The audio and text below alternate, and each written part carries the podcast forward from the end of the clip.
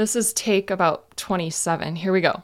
I got this. Pink has a song. If you know me at all, you know I love Pink. Her song is called Try, and in that song, one of the lines is, Why do we fall in love so easy, even when it's not right? You can relate, right? Because we've all done that. well, a lot of times it's not right, that's true. Sometimes, though, we just don't know how to communicate.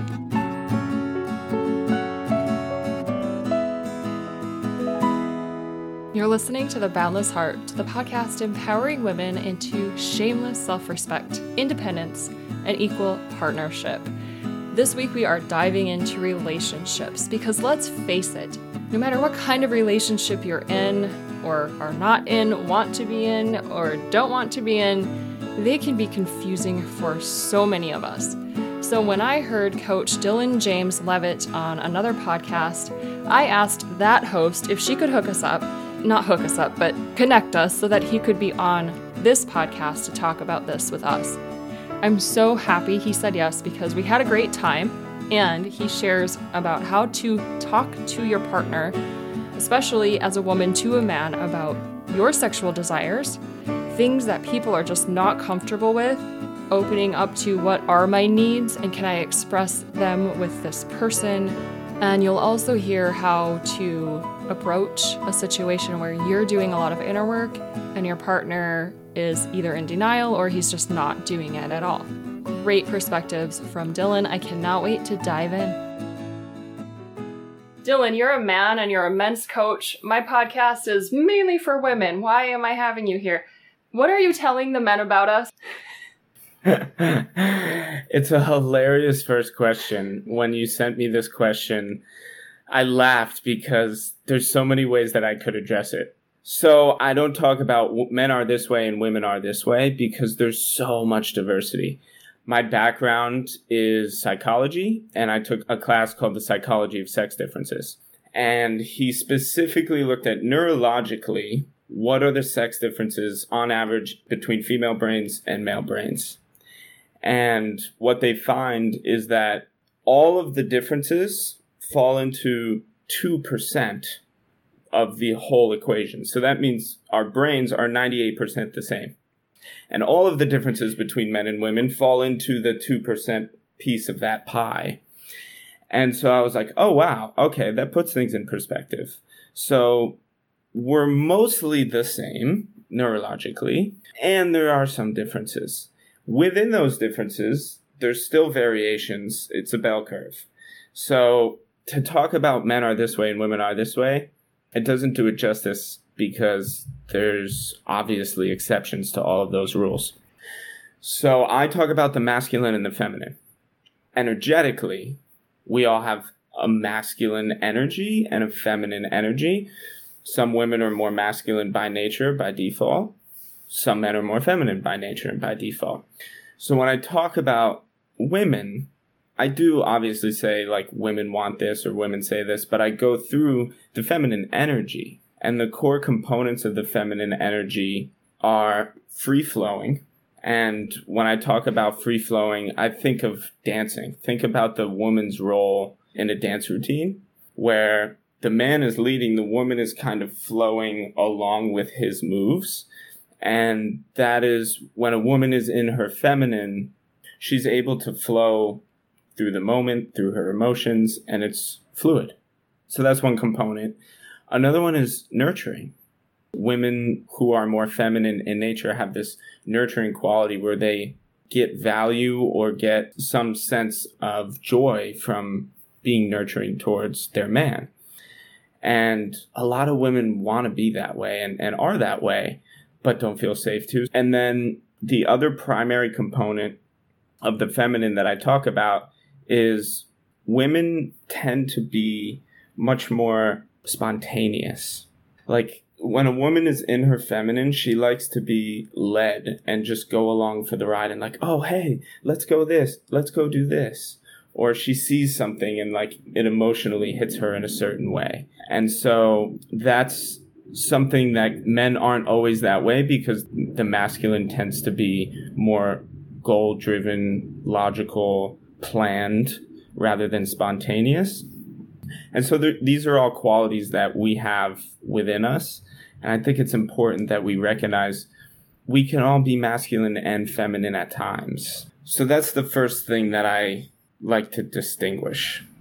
I also think it's not wrong either way. Nobody's wrong for having whatever qualities they have. For sure. You know, I've met and got along with women who are more masculine and more feminine, and both can be attractive. It's like a magnet, essentially. Like you can attract someone no matter where you fall on that spectrum. You talk about helping men attract high quality women. and as you probably are aware, women are we're trained to compare each other. So I see high quality and I'm like, am I doing it right? Uh, not necessarily, but this is a, an example. It's like, what is a high quality woman? Yeah, that's a great question. It's interesting because I talk to a lot of men and I have consultation calls with a lot of guys. And I always ask them, what are the physical characteristics that you look for and what are the non-physical characteristics that you look for and most of the men want to skip surprisingly to me they'll talk about the physical but they'll always mention how the non-physical is what's most important when i talk about high quality women like obviously we all want to be with someone that we find physically attractive but high quality means someone that has non-physical traits that you're compatible with the most common ones that I hear are loyalty. So many men talk about loyalty and trustworthiness. And that's basically not doing things behind a guy's back and being dependable and open with your communication. So many guys talk about fun and adventurous and open to new experiences. I hear that almost every single call. There's something in that category that men are looking for. And someone that can Netflix and chill, but doesn't want to do that all the time and wants to experience the world. A lot of the times here, kind, caring, warm, affectionate, that whole camp of things. I would say those are the three things that when I ask men about what they're looking for in their ideal partner, dream woman, they speak into those qualities. You talk to a lot of men, you ask what kind of physical appearance they like. Do you find any patterns or is it all across the board? So it's all across the board. It's different every call. I never know what I'm gonna get. A lot of guys, honestly, they'll say like, "Ah, I'd prefer this, but I'm not so pick. Like, I, it surprises me. More than half of the people say like, "This is what I prefer, but I'm not super picky." When it comes to the looks, it mostly matters like who she is as a person, and that is uh, encouraging to me. I really wanted to ask that because I thought that might be your response, but I wanted to know if it wasn't. Because my listeners mainly are women. We're trained to compare. We have to look like this because the media says this. And just to hear that most men really don't care. Obviously, they want someone they find attractive, but that doesn't mean you have to have a certain bra size. It doesn't mean you have to have a certain waist, things like that. It really comes down to your ways of being as a person. You're able to be warm and affectionate and loyal and adventurous and be able to be kind and caring. Those are the things that I hear all day long that men are looking for. So I'll say another thing about the differences between men and women, specifically when it comes to dating and mating. There's a fundamental divide between men and women. And my goal as a relationship coach is to bridge the gap between the sexes, to bridge that divide. And the divide happens at the moment of orgasm or ejaculation. At that point, so for a man, this goes back to evolution. I always like to take an evolutionary t- perspective on things because it takes the current times out of things and just talks about the science behind how we're wired. Evolutionarily, success for a man is passing along his genes to the next generation. Essentially, as soon as that moment of orgasm happens, that is, for a man, evolutionarily, his goal is complete. And so that moment, for a man, like, they're wired to want sex and to be geared towards wanting sex. And so men will do so, men will do almost anything to get a woman into bed. Not all men, but a lot of them, like, that's what their whole paradigm is surrounding. Like, men love women and we want women, but sex for us is like the moment of success. And for women, that's when it all begins because the sexes have different investment in the offspring. So if back before birth control and all that, when men and women had sex, if the woman got pregnant, the man doesn't have have to invest resources in the offspring, but the woman it's much higher risk for her. And even in modern day with abortions, you know, like so many women get screwed over by guys who are irresponsible and who don't treat them properly and they have to deal with an abortion and are left in such an emotionally damaged place because of it. I've met plenty of women who are there. And so a woman's investment in the offspring, her risk when it comes to sex is much higher. And as soon as that happens, a level of attachment gets created that some women, you know, have learned to deal with. But for a lot of women, that's when things really begin in terms of her starting to develop feelings. And for a man, in the primate times, after they had sex for the first time, that's like the moment of success. And then some men will want to continue to develop a relationship and be a long term committed partner but it's not mandatory. And so that's where the divide really starts. And I think it's so important for women to understand that most men nowadays, almost every man that I talk to, they want a long term committed partner. Some men want to play the field and have some fun and sow their wild oats first and then find their long term committed partner in that process. But like 98% of the guys that I talk to are looking for a life partner. They don't want to be attracted to other women. They don't want to want to have sex with other women, but they do. It's part of how we're wired. Those feelings are going to come up. And the man doesn't want that to happen necessarily, but that's our drive is literally to have as many offspring in the next generation with our genes as possible. Evolutionarily, that's what a man's purpose is in life. So even though we're much more refined and moralized in our modern day, the biological drives underneath are still there. So for a woman, I think it's important to have compassion for men if they do have fleeting desires for other women it doesn't mean that he doesn't like you, he's not attracted to you, he likes the other woman better. It means that he's a man. And oftentimes women take it as a threat when a man feels an attraction towards another woman. And for a man, what that feels like is something I can't control is being perceived as a threat by you. So, how am I supposed to navigate that? I'm laughing because I'm a woman. Something that we can't control is seen as a threat to the rest of the world. I'm sorry, I had to.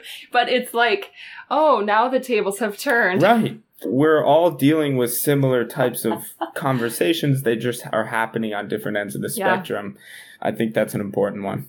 Yeah. I did not mean to cut you off with laughter there. It, it came out. It was something else. I channeled something. I wanted to go back now because that was very interesting as far as the way we're wired. And we can make some arguments, maybe, that in modern times we know more about the brain and we are conditioned in certain ways. Women are conditioned to be nice, to be polite, to not speak up, to not interrupt. And I wanted to go back then because men are looking for a kind, what did you say, kind, affectionate, caring woman. I know for myself, that's the kind of person I am. I want to be that mm. without being a doormat and without being a people pleaser, which I have fallen into for too long. Mm-hmm. What would you say about that? Is there a line? Are your men looking for a woman who is a people pleaser because it's easy to be with that person? They're going to do everything for you. You're not going to have to take responsibility for yourself. Definitely not. Yeah. I don't ever hear men say they want a people pleaser. Never once have I heard that. Some men want a woman who's more compliant. However, those men don't actually know what they want because there's a dark side to that too where they feel like they're always having to make all the decisions and she has no mind of her own. Conscious men who are working on themselves and looking for a conscious life partner that they want to grow together, those men don't want a people pleaser. So nurturing doesn't look like just telling him what he wants to hear or agreeing with him or going along when you don't agree. What nurturing sounds like is I'm here for you. I care about you. Like if they come home, like what happened? Tell me about your day. And then building him up in a caring way. That sounds so rough. I'm so sorry you had to go through that. You don't deserve that. And I know you'll get through this. You're strong you're building him up just like you would a friend or a family member. And another distinction would be that you're not doing his emotional work for him. You mentioned before the men who want to grow together. Obviously, if you're growing together, you're growing on your own as well. Exactly. I know a lot of women have fallen into that over functioning. I'm going to do all of the physical housework and then also all the emotional work and then we're just drained and we can't deal with life. you have to wear all the hats. And we don't have to wear all the hats. We get to ask for what we need from our partners. Yeah. And that's something that I think most people can.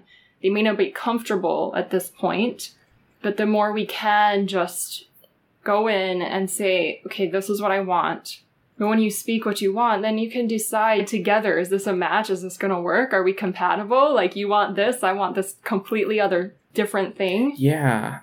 I think yeah. a lot of times both men and women are scared to have the conversations that really matter to them. And I see so many times where two people will meet, things will be going well, they'll go on three, four, five dates, they'll be talking for a month or two and both people are unsure what the other person really wants, how much they really like that person, whether or not they really like them more than a fling and want something. And both people are scared to bring up that conversation. And it makes sense because nobody wants to get rejected and nobody wants to feel like they want the other person more than that person wants them. And when we don't have those conversations, what ends up happening is we get left in limbo and we feel like the other person is mistreating us or not taking it seriously when we haven't communicated our needs or how we see things progressing. That's so true, all the way through a relationship. because when you get into one where you haven't really expressed your needs, you're still in one, you're not really expressing your needs. Right. And then finally, the resentment builds too high and somebody's got to blow. Yeah. And timing and pacing are yeah. important. But I always coach people on address the things that are coming up. Like I'm single right now and just had a situation yesterday where I went on a date with this girl and we're both kind of like traveling and doing our own things and I was like I'll let you know when I'm back from Denver cuz I just got back from Denver amazing city and we had kind of casually hinted at hang out when I get back from Denver. And I talked to her the other day and she was like, Oh, I actually decided to go up to LA. Like, I don't think I'm going to be back in San Diego till August. Let's hang out then. And for me, it's like, I don't want to stay in this maybe we'll see each other, maybe we won't phase. And so I just sent her an honest text of uh, saying, like, I totally get that you're in LA. What's important to me is that I felt a connection here's the things that I liked about you. I get the sense you felt a connection to. Quality time's important to me. And I want to make sure like that we're both committed to seeing how this evolves if you actually liked me. Essentially, I didn't say it just like that, but that was, I was like, let's find out sooner rather than later. Exactly. It's so much better to find out now than it is to find out five years down the road after you've had a kid. and it's just, yeah. Okay. I have an amazing community, and some of them asked some questions, and this is why I've been so excited. They're so good. One of my inner circle members asked, her name is Miste. She's just this wonderful woman. What is the most common thing you see in men? And I just have a feeling this is. Do you see something that's just common? Yes, many things. The most common thing that I see in men is feeling like showing their emotions makes them weak scared to be vulnerable, scared to open up. Not because they don't trust you, not because they don't want to, literally because they don't know how. And they've been Because they're not taught. or not taught. How. I mean, most women aren't taught either. However, women tend to have a better natural capacity to process their emotions. There's not as much shame around it. For men, shame is the biggest thing that I see shame around sexuality, and not just sexuality, but showing their emotions in general. And it's really difficult for guys. It really is. When you ask a guy, like, how do you feel about that? Or do you have anything else to say? A lot of women find themselves in positions where they feel like the guy isn't sharing. And so they'll say things to try to get him to share. And for men, they can't, most men, not all men, some men great at sharing emotions actually.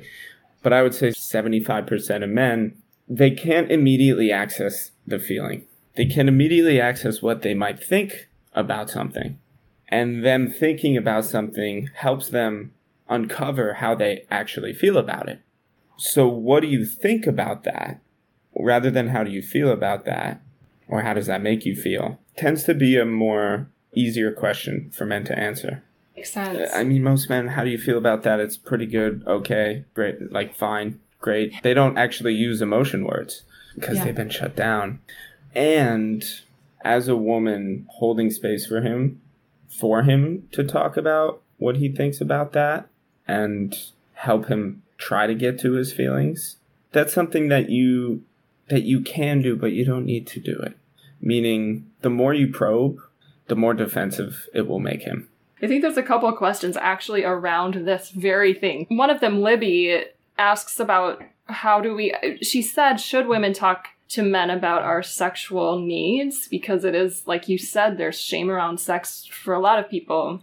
And I'm wondering how. What is a safe or a non intimidating way to talk about these things? I think a safe and non intimidating way is to start off with a compliment because most men have shame around their sexuality, and almost all men want to hear that you enjoy going to bed with them, having sex with them, or at least some part of it. Even if it's not the best, find something that you do enjoy and lead with that because then it lowers a guard rather than going into the conversation like let's talk about how we can improve our sex life. Like that could work but it could easily make a guy start to feel like you're not satisfied or he's not satisfying you. And then his shame comes up. And usually that is very uncomfortable. Every man has a different reaction to their own shame. Some men get defensive. Some men get quiet. Some men get sad and feeling like they're disappointing you. So then it's just uh, it's hard to have that conversation because his guard is up. So I would say if you want to talk about sex and what your needs are and what you would love to do in the bedroom with him, start out with a compliment. And not in the bedroom.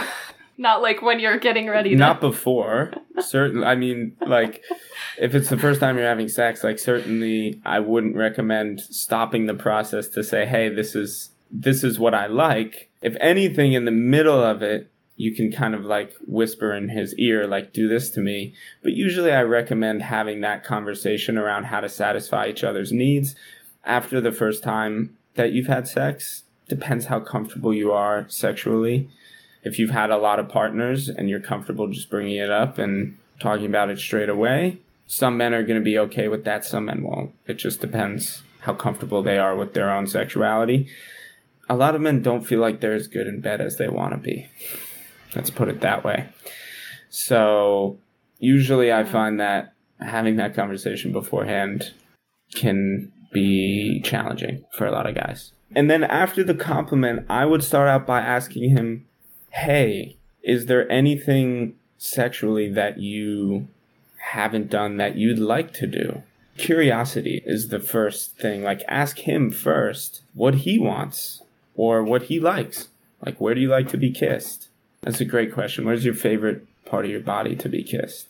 And then you can be like, well, if you want to know the secrets to my pleasure, I'll share a couple with you. And then you can playfully be like, I really like it when a guy does this. Guys pay attention to that shit. if it's done, I imagine they do. if it's done in that kind of open, playful way, guys will listen. Yeah. A couple things about doing this inner work, regulating the nervous system, Mm. maybe. Katy is asking if your male partner feels like, or maybe thinks he's quote unquote doing the work, but you don't think so. so this is this is a really interesting I, I know i'm so glad you're laughing now too because it's like this is i get it so common. so I'm so glad to bring it up. Like women can talk about this stuff all we want, but let's get the male perspective, right? I'm super stoked. so here's her really the issue that she's curious about. Male partner feels or thinks that he's doing the work. You don't see that, but you also don't want to tell him how to live or what to think about his life. We understand we can't control somebody, so at a certain level, we're like, well, we don't want to just tell them how to live. We just want them to live like we live in. So it's easier for us to accept it. So what's the question? The question is, what do you do? What do you do in that situation? How do you, her, I believe, was like, how do you deal with this notion that your partner's not doing the work, but he says there thinks he is, and you're not happy? Yeah. So, what do you do? You do the opposite of what you usually do. Could it be that simple? It could be that simple because how do you speak for yourself?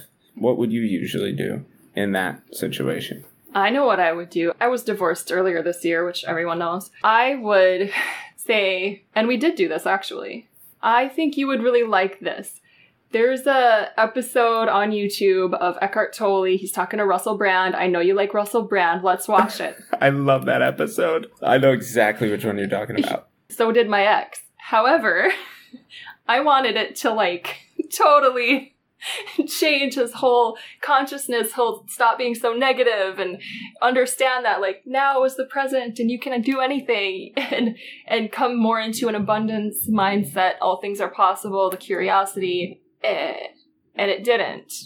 Maybe a little bit. And then check out this podcast. I would push things toward him. Do this. Listen to this. Always with the agenda. I knew I had the agenda Yeah. of hoping he would get it. That's what I would do. That's what I did. Yeah. And then eventually I actually spoke my truth, and then that's what really changed things. Yeah. So, what would be the opposite of trying to push things on him? Ask questions of him, and what the heck questions am I going to ask? That's where I'm stuck. What do I ask? Do you wish you were less negative sometimes? Like, do That's a good question. and that that wouldn't be probably the lead question, but what you're talking about his negativity, or do you wish you were more present? Sometimes could be a different way of asking that same question. Essentially, how do you want to improve? What do you think would support you in doing that? Is there anything that I could do to support you in that? And even if he says no, just you asking will make him appreciate you. So oftentimes it's turning a criticism into either a compliment or a request. If it's not a compliment, a request, that's a big shift.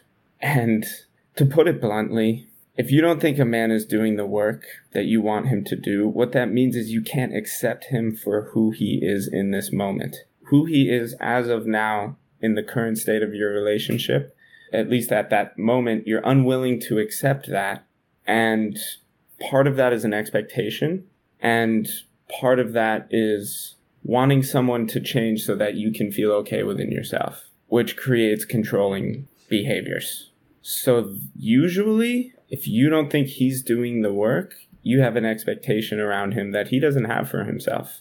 And so Yep. your work is to let go of the expectations. yes. Let go of the expectations and be very honest with yourself. Yeah, be honest with yourself if you can actually accept him for who he is. And if not, that's okay. Certain things we are unwilling to tolerate. And that is so true. Another thing I talk about is how women are basically trained to be codependent. We need a man because we're judged by whether or not we have one, who that man is. That doesn't mean, though, that we have no responsibility and personal responsibility in standing up for ourselves, speaking what is true for us. But again, when we're trying to change someone so we can feel better in the moment, that's not healthy. Yeah. I've realized this since my this past relationship. I've made a lot of realizations. What have you realized? Well, that one, I actually didn't realize I was being a people pleaser, which is a really interesting way of just saying um, a liar. I wasn't being honest with myself. I didn't know how to be honest with myself. I resonate with that. I didn't know how to make decisions. Yeah, because I'm always calculating how other people are going to respond to what I'm doing, right?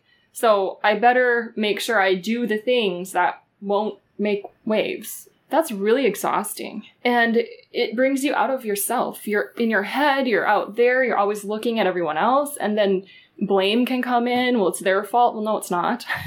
but if we do something that we think will keep the waters calm and they're not calm, then we feel like it's our fault. it's a it's a whole thing. And ultimately, you feel lonely or empty because you're not actually getting your needs met. Exactly. And then resentful because of the same. That they're not meeting your needs. It's a trap, is what that is. That's an egoic trap. Here's what the ego is about you familiar with Eckhart Tolle. He wrote a whole book about it, plenty of theories about it. In my coaching, I like to boil things down, make them real simple and practical. Ultimately, things that people can take into their life. The ego has three main purposes, three main functions to be right, to stay safe, and to look good. Another way of saying being right is being in control. When we're trying to control something or be right about something, that's an egoic drive. When we're avo- trying to avoid pain or discomfort or suffering, or even a lot of it now is like you just don't want to have an uncomfortable conversation. You're avoiding conflict. Any avoidance of anything that could be painful or uncomfortable, that's an egoic drive. Avoiding pain or staying safe is another way of saying that, staying safe. And lastly, looking good.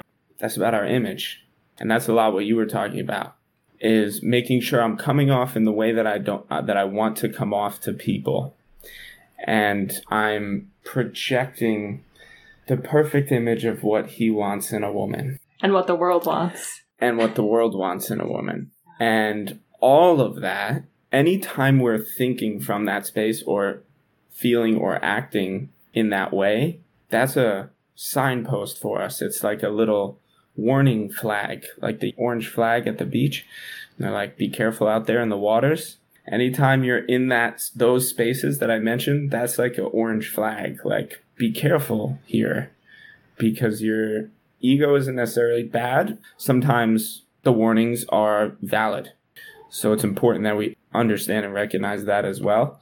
Often, however, the things that we're avoiding are things that are perceived pain they're fears that aren't actually as bad in reality as we think they are in our head. The ways that we're trying to look good are not even necessarily what that other person expects. We might think like, oh, this is how I'm supposed to be, but we don't always know if that's actually what they want. I mean, I spent so long in my life trying to project this image of what I thought of the ultimate man was and I was actually off for a while there. I was significantly off base on what women actually crave in a man. A big part of that is vulnerability, and I was not. And it was, I, I mean, I, I was being inauthentic, number one, but also I was I was not being vulnerable with women. Like I couldn't show my emotions. I was scared of my emotions, let alone show them to somebody else that was a huge piece that was missing. And I thought women just wanted like a man who was like the bad boy, but could also be the nice guy when he needed to be. And yeah, I just tried to be way too charming and like seductive. And it was like too smooth. It was like, all right, there's something off here. A lot of times we get to check ourselves and recognize when we're coming from our ego and shift and ask ourselves, what do I really want in my heart? Or if you read any of Mama Gena's work, what do I really want in my pussy? Which you could I take. don't read her work, but maybe I should. you could take a couple of ways. and I don't mean from the external, but what is my inner compass telling me right now? Is this flag orange? Warning, look at what you're doing? Or is this a red flag warning you know what's right right now? And you know that if you take that step, you're going to pay. and man, how many times do we just charge for those red flags? Like, I got it though. I'm, I'm going to do it though, anyways. It's okay. it's hilarious. I've fallen into that trap many times myself. And, uh, we do because we think it's going to be different this time. and we often know, like we most people know like yes. what's really holding them back or they know when they're about to do something that's going to blow back in their face. Yeah, but it's funny. Thank you so much, Dylan. I've loved having you on and I can't wait to share this. It's been so much fun. I'm really glad we did this and uh I'm always up for round 2 if the reception is good. As I mentioned, that was only the first half of our conversation, but after our whole conversation, I kept recording and I'd like to share it with you to give you a little bit of behind the scenes of the Boundless Heart podcast. Awesome. Yay! I keep recording, but I just want to say I know you have to go. Thank you so much. I'm sorry I laughed in the middle there. I'm still thinking Don't about that. it's such that. a woman thing to laughter. do. I'm like, but I. I'm like, I. It was great. It's because I feel it so intensely. I know, ex- I knew exactly what you were saying because we. I took awesome. it as a compliment. I took oh, it as good. a compliment. It's like when a comedian says something that you just can't, you have a visceral reaction to, like in comedy, like we can't yeah. control the laughter response that yeah. tells me that it's landing when I get that kind of response. It's like, ah, I struck a chord there. I like that. I had no words. There was nothing I could do. But yeah. So yeah. thank you. This was fun. You're welcome. If you want more of that, and if you want bonuses, and if you want a sisterhood where you can come to practice all the things that we're learning on the podcast, to really dive into ourselves do some of that self discovery and make sure that we are standing up for ourselves and that we are asking the question Does this work for me? Not how can I make this work? Because we're not actually obligated to make everything work for us. the inner circle is where you come together in sisterhood to explore and expand and flourish. Boundlessheartpod.com slash inner circle.